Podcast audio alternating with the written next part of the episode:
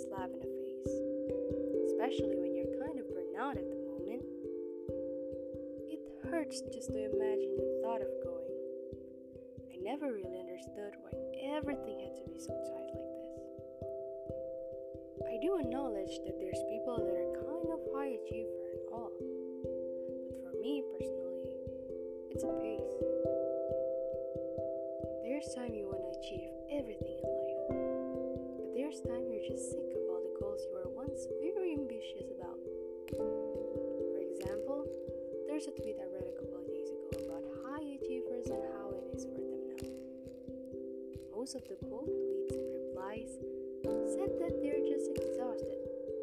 For me, being such a bright and gifted kid once gives pressure, and those pressure needs validation. I need to actually achieve what people expect me to achieve.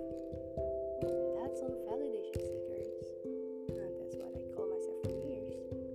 As time goes by, I personally do realize that those expectations are not mandatory. It's just a fuel for me to keep making history for myself. As soon as I realize that, I start to see people's expectations as a room of growth that I choose. I'm not into it, I could just skip it. That is the choice I never knew I had. And I choose to live for today. I choose not to be just winning something, acing something, for the sake of validations. I do something now because I love it, and I know I'm enjoying every moment that I will experience. It's not just about quitting the comfort zone. It's about finding the things you actually care about. Not just because someone tells you to, or because someone thinks that it's good for you. It's about what your heart actually wants. And maybe that's when you realize maybe all the routines you're in right now, it's not the right fit. Taking a step back, slowing things down, allows you to widen your perspective. You can see clearly the surroundings around you. Figuring what kind of thing you actually are passionate about is much easier now, because you're not blinded by something called routine. You're free to explore the real you. You're free to explore the things around you.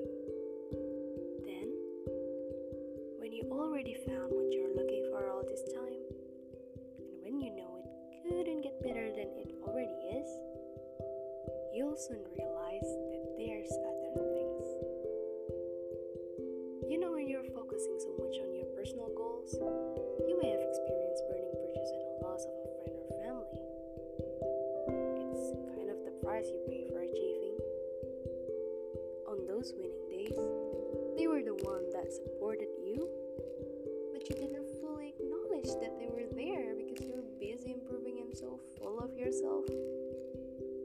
Improving and growing is obviously not a bad thing, but when you start to ditch people or get ditched, maybe that's a sign. But now that you're free, that you're slowing down, you realize that there's people around you.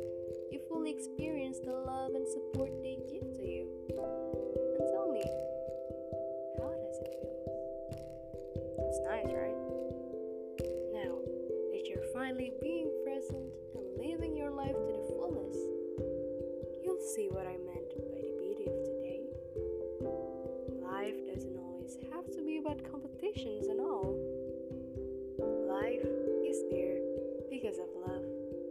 Why don't we just stick to it? So even when we have goals, we love the goals we're setting.